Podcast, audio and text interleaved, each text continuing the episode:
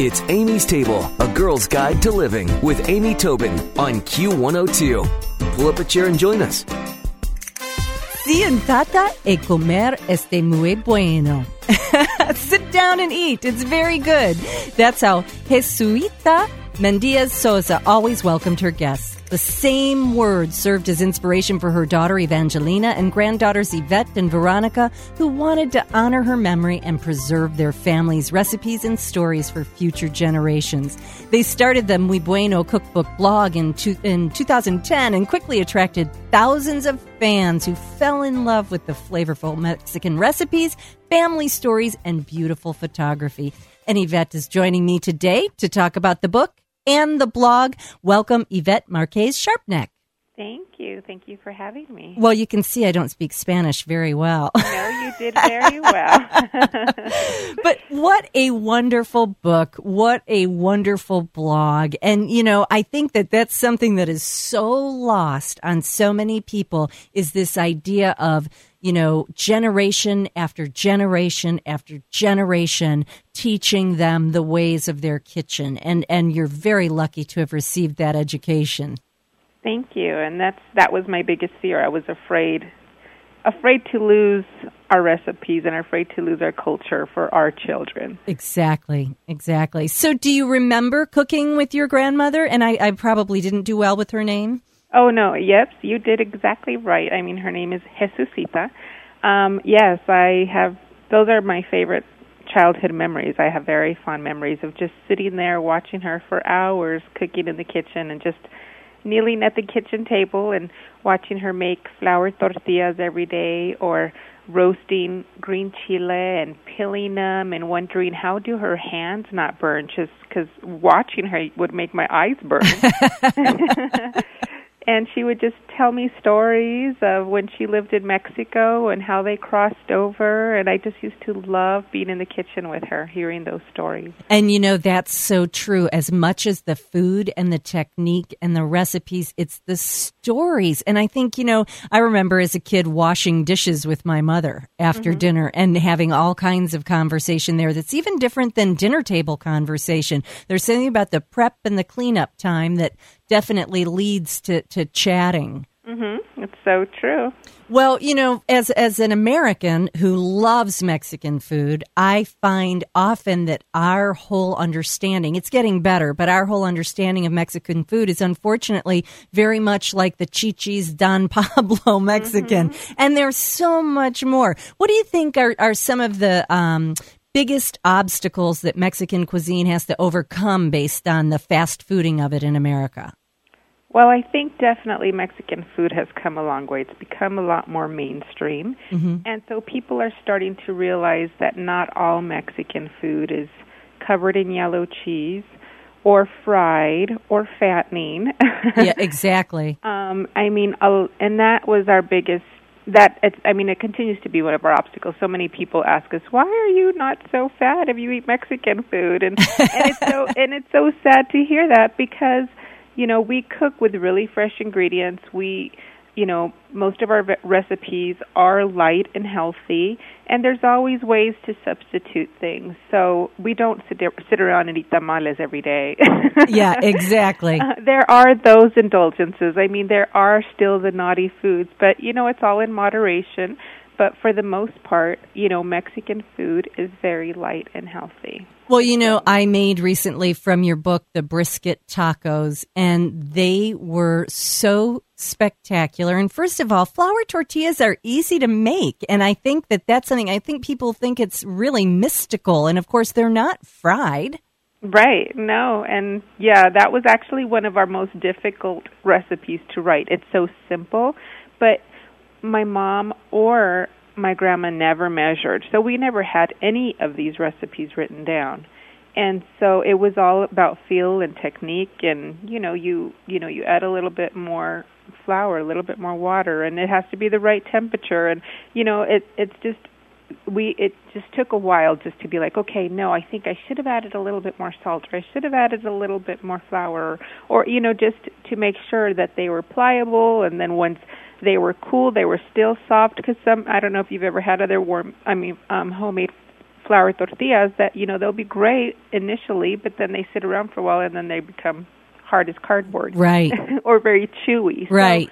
you know, just having to come up with the perfect recipe and just measuring everything um, was just one of our challenges because you know none of these recipes were ever written down. I, I- do know exactly what you mean because so much of what I cook, I just do from the hip. In fact, I made a soup last night, and my husband said, "So you just made this up?" And I thought it would be a great recipe, but I'm not sure I'm willing to write it down because I sort of just winged it. yeah, and it's a lot. That's what happens a lot. But now we've learned to kind of have to stop or stop ourselves and write it down, just you know, to keep our blog going. Exactly. And because many people will need that information to get started, but the mm-hmm. more they do it, the less they will will need that specific. They'll be able to go by feel as well. But I had never had a brisket taco and I've got to tell you I thought it was so fantastic. And of course, all the things that go on a taco are so healthy in and of themselves. The salsas and the guacamole, which thank you for sharing with us. We're going to put on amystable.com. And that's the other thing. I think a lot of people think of salsa as a red chunky sauce, and that's not always so.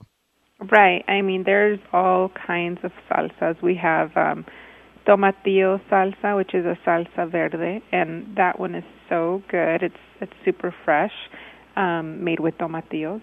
Um, and then we also have uh, one of my favorites is the avocado and tomatillo salsa. And so, I mean, salsas alone are very healthy. It's the tortilla chips that go along with them that can make you naughty. but I, I mean, even guacamole, it's a, a healthy fat. And if you really want to cut down on the carbs or the calories, you can cut up slices of jicama and dip jicama slices into it rather than tostada chips. That's a great idea because sometimes all you want is just the crunch after all. Right. Well, the other thing that I made to go along with the brisket out of the book Muy Bueno, Three Generations of Authentic Mexican Flavor, was the corn in a cup. Oh, Isn't that amazing? It is so good. So tell everybody a little bit about that because I understand it's a Mexican street food. It is, and that was one of those dishes that I craved in the summer once I left home. And I just took it for granted living in El Paso and being, you know, living in a border city that everybody had that. So once I left, you know, to college and went to Phoenix or even, you know, moved away to Colorado, there's no such thing. and um basically what what we would do is either if it would be in Juarez, Mexico or in El Paso, there would be little, you know, you know, roadside stops, little food trucks and they would, you know, shuck the corn there and it would be nice and warm and it would they would serve it in a styrofoam cup and just add, you know, some butter. You would you would kind of be like a little self-serve station so there was, you know, different cheeses like kind of like a parmesan cheese, but it's either um it's usually cotija cheese, it's a Mexican salty cheese.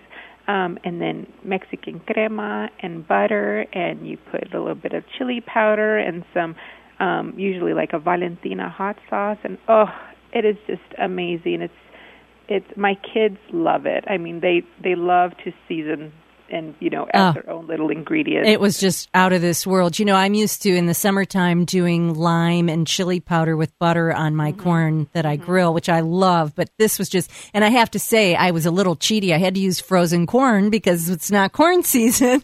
but Right. I can't wait to do it in the in the summer with fresh corn. Well, you know, um, interestingly, growing up in Texas, there's obviously a lot of Tex-Mex food there. And how how you know what's the difference between Tex-Mex and Mexican? Well, it's funny because you know as soon as people hear we're from El Paso, it's like, oh, so it's Tex-Mex, and it's like, no, no, no, no.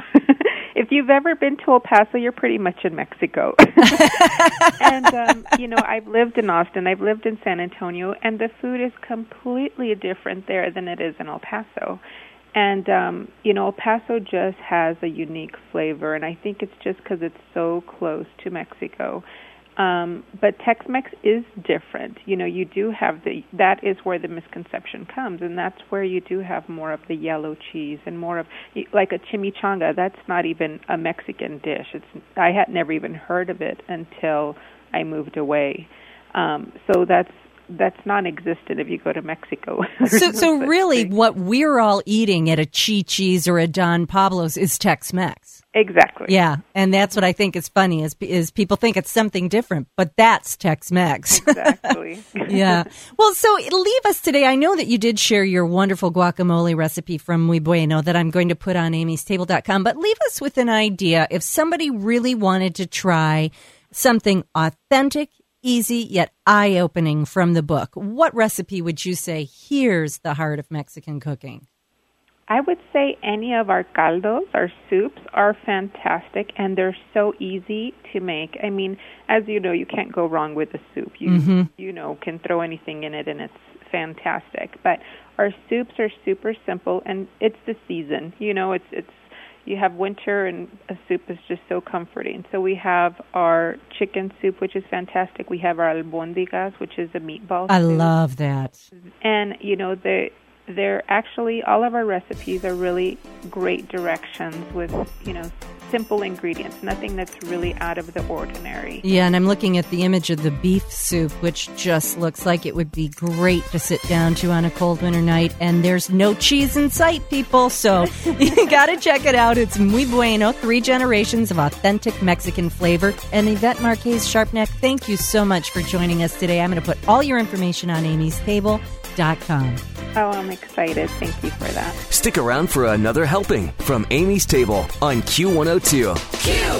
It's Amy's Table with Amy Tobin. Yeah. Q102.